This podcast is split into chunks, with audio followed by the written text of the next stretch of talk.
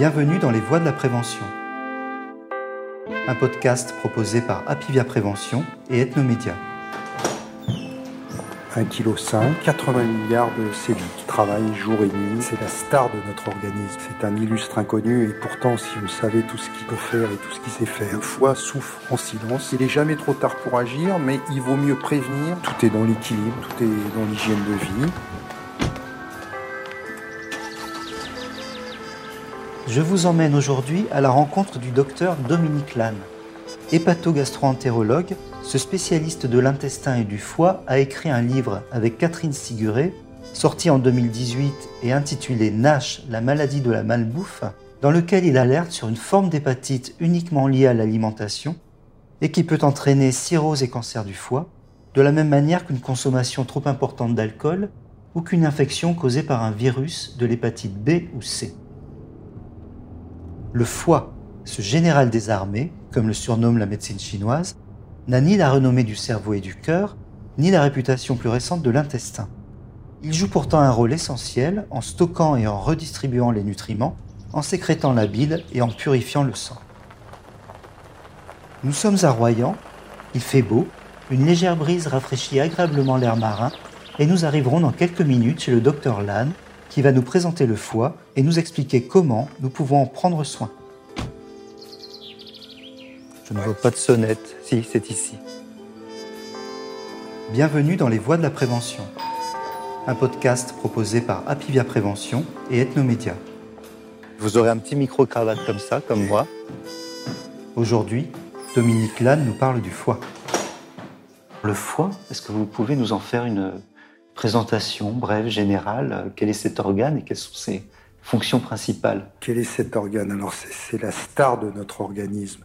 Tout d'abord, c'est le plus gros organe plein de l'organisme qui fait à peu près 1,5 kg et qui contient 80 milliards de cellules qui travaillent jour et nuit à la disposition de notre organisme. C'est un organe tout à fait extraordinaire qui n'a pas de nerfs, donc il n'y a aucune sensibilité au niveau du foie. C'est pour ça que le foie souffre en silence et que souvent on se rend compte tardivement euh, qu'on a une maladie grave du foie. C'est un organe qui par contre est extrêmement vascularisé, c'est-à-dire euh, il est gorgé par du sang. Son carburant euh, pour fonctionner, ça va être un apport de sang tout à fait extraordinaire de 3 à 5 litres par minute, nuit et jour. Ça se passe comment? Quel est son rôle concrètement? Alors c'est vraiment une usine chimique. Arrivent de l'intestin des molécules qui pourraient être toxiques pour l'organisme. Eh bien, en passant dans le foie, elles vont être transformées, métabolisées par les enzymes euh, des cellules du foie et rendues inoffensives. C'est la première fonction de détoxification. Ça a une fonction également de synthèse, de fabrique de la bile. Vous savez que la bile, qui ensuite va dans l'intestin, sert à la digestion des graisses. Il y a une fonction qui est très importante, c'est une fonction de synthèse, de fabrication, par exemple de protéines. Les protéines de la coagulation sont fabriquées par le foie. Le foie fabrique à peu près 300 euh, molécules tout à fait indispensables à la vie des vitamines, des hormones, des préhormones. Et puis, il y a une fonction qui est importante, qui est une fonction de stockage.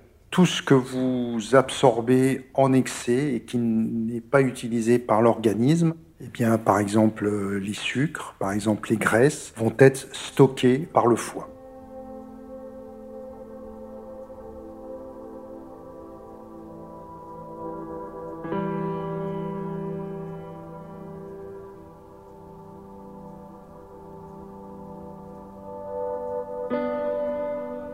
L'alcool, les virus, le fer agressent le foie en permanence. Eh bien, en réponse à cette agression, le foie veut essayer de cicatriser de, de façon un peu maladroite en fabriquant un tissu fibreux qui s'appelle la fibrose.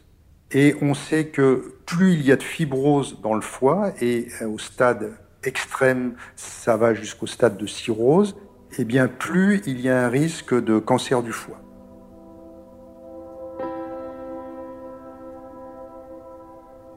La consommation excessive d'alcool, euh, l'alcoolisme chronique, la, la, cirrhose alcoolique, c'est la première maladie du foie en France et euh, dans beaucoup de pays du monde.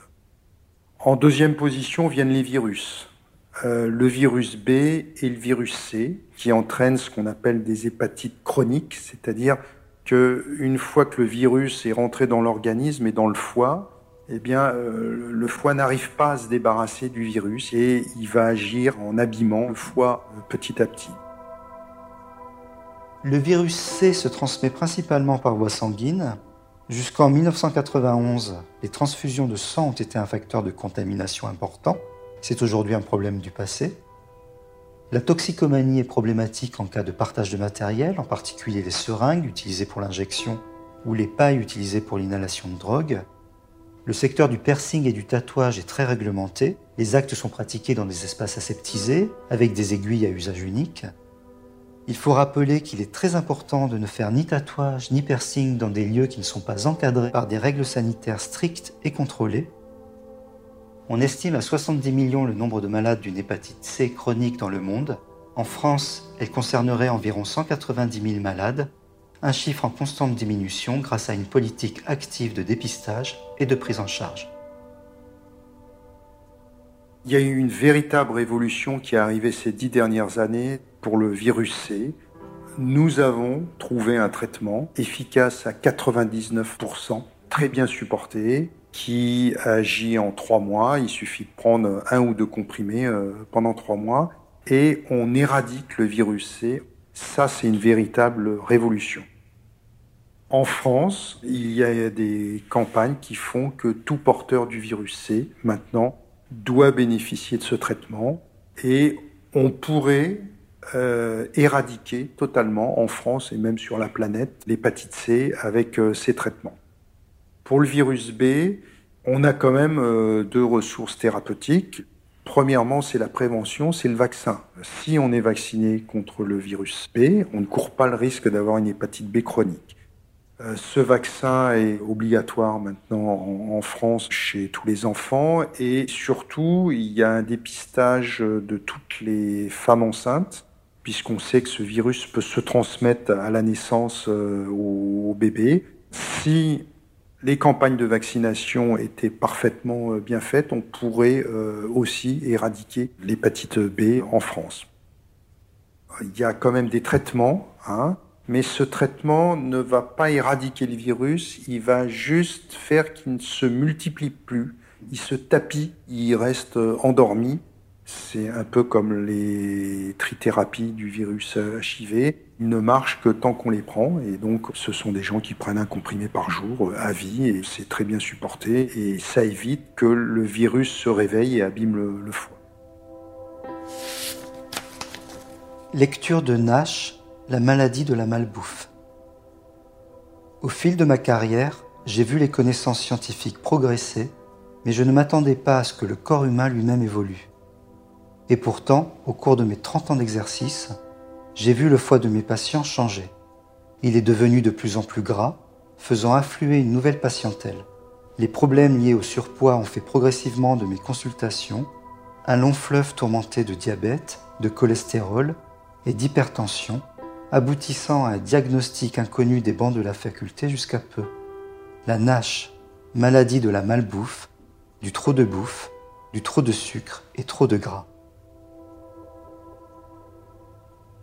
Le foie est capable de capter le sucre qui lui arrive de l'intestin et par une multitude de transformations chimiques grâce aux enzymes, eh bien, le transformer en graisse. Et il arrive que dans certains cas, cette graisse soit toxique pour le foie et, arrive jusqu'au stade de cirrhose, voire de cancer du foie. La NASH est une véritable épidémie qui, qui est transmise par notre assiette, par notre style de vie.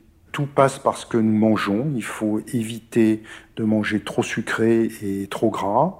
Et tout passe également dans l'équilibre entre les apports et les dépenses, c'est-à-dire il faut bouger, il faut avoir des dépenses énergétiques, il faut marcher, il faut courir, faire du vélo, etc.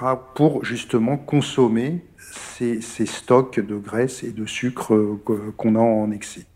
Et donc c'est dans cet équilibre, et qui finalement s'appelle l'hygiène de vie, euh, manger un peu de tout, varier, sans excès, et ensuite ne pas être sédentaire, avoir une activité de marche ou une activité sportive, physique suffisante. C'est dans cet équilibre qu'on arrivera à, ce que le foie euh, se porte au mieux. Et est-ce que euh, cet équilibre et cette hygiène de vie permettent un retour en arrière lorsqu'on est malade? Alors, il est jamais trop tard pour agir. Ce qu'il faut quand même comprendre, c'est que quelle que soit la, maladie du foie qui fabrique de la fibrose, cette fibrose, une fois qu'elle est installée, a énormément de mal euh, à, régresser. Même si on arrête, bah, admettons qu'on arrête euh, la consommation d'alcool, qu'on traite euh, l'hépatite C, eh bien cette fibrose, une fois constituée jusqu'au stade de cirrhose, va régresser mais extrêmement lentement. Donc il n'est jamais trop tard pour agir, mais il vaut mieux prévenir plutôt que euh, être obligé de faire de gros efforts qui seront payés, mais que très lentement après plusieurs années d'efforts.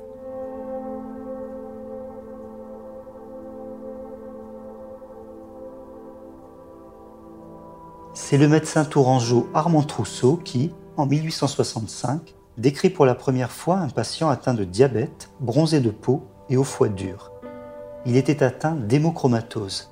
Le diagnostic clinique de cette maladie est impossible à faire chez le sujet jeune, qui ne se plaint de rien, et il est ensuite très difficile, tellement les signes ne sont évocateurs de rien du tout pour le médecin. Qui n'a pas été fatigué dans sa vie? Qui n'a pas eu de douleur articulaire? Dans 85% des cas, le diagnostic est tardif, en moyenne une dizaine d'années après l'apparition des premiers symptômes. En France, des milliers de personnes sont en souffrance sans savoir que leur corps est intoxiqué au fer.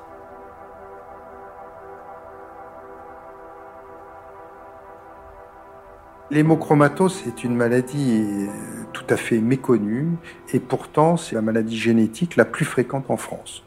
On estime qu'il euh, y a une personne sur 300 à peu près qui est porteur de la mutation de l'hémochromatose et donc qui, au fil de sa vie, va accumuler du fer dans son organisme et en particulier au niveau du foie. C'est une maladie extrêmement perfide, extrêmement silencieuse, et on va dire que les 30 premières années de sa vie se passent tout à fait bien, puisque on accumule du fer, mais on ne l'a pas en quantité euh, excessive. Et finalement, c'est après 30 ans, 40 ans que le fer trop accumulé au niveau de l'organisme et euh, devient toxique. Le foie va répondre en fabriquant de la fibrose et donc ça peut aller jusqu'au stade de cirrhose et euh, plus grave euh, de cancer du foie.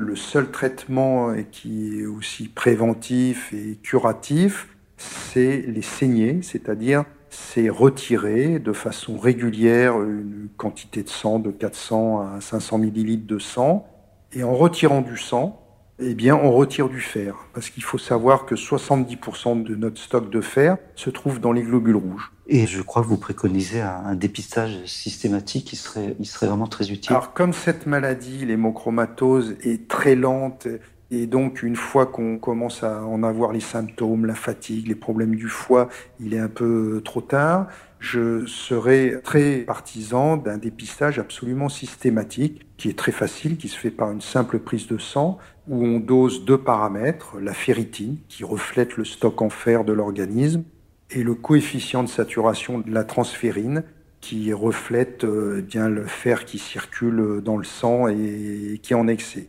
Avec cette simple prise de sang qui n'est pas coûteuse, qui se fait facilement dans tous les laboratoires, on peut arriver à détecter la maladie chez tout le monde. Et pourtant, euh, ça ne se fait pas. Euh, là, on est off. Il n'y a aucun lobby qui supporte cette maladie. Ça veut dire que tant qu'il n'y aura pas un traitement, cette maladie euh, n'intéresse personne. Parce que la saignée, ça n'intéresse personne. Faire un traitement par saignée. Le meilleur conseil que je puisse donner, c'est d'écouter son bon sens plutôt qu'élaborer des scénarios autour de l'idée qu'un produit A ou B peut nettoyer le foie et réduire à néant les erreurs malencontreuses de son mode d'alimentation.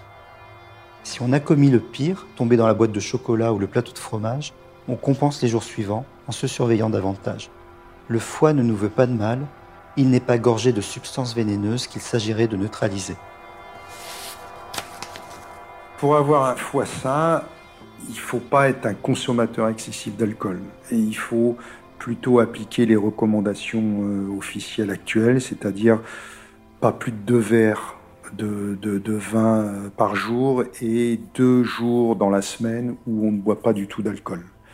Euh, c'est quand même la première chose à faire. Ensuite, c'est manger un peu de tout, varier, sans excès, et, bien comprendre que le sucre, les graisses, qui sont un petit peu partout dans tous les aliments préparés, euh, eh c'est un peu l'ennemi du foie. C'est lui qui va engraisser le foie et qui peut arriver donc à, la nage et, et à la cirrhose. C'est avoir une activité physique suffisante. Il faut marcher, prendre les escaliers, faire du vélo, s'inscrire à des salles de sport. Tout est bon euh, en activité physique pour un petit peu équilibrer les apports qui pourraient être excessifs. Donc tout est dans l'équilibre, tout est dans l'hygiène de vie. C'est euh, une fois de temps en temps, à l'occasion de, de bilan euh, avec qu'on fait avec son médecin traitant, eh bien de faire doser les transaminases, qui sont les enzymes du foie, qui, si elles sont élevées, eh bien portent alerte en disant il y a probablement quelque chose euh, au niveau du foie qu'il faut explorer. C'est bien sûr, comme je vous l'ai dit, avant 30 ou 40 ans, de faire un dosage systématique de la ferritine et du coefficient de saturation de la transférine pour le dépistage de l'hémochromatose. Si on fait tout ça, je pense que le foie se portera plutôt pas mal et vous assurera une vie agréable et plutôt longue.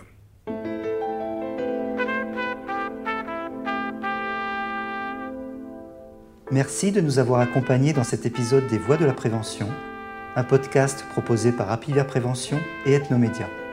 Auteur Jean-Christophe Moine, avec David Trescos pour le son. Continuez à vous informer sur le site apivia-prévention.fr. N'oubliez pas de vous abonner à notre podcast et de le partager. Et surtout, prenez soin de vous.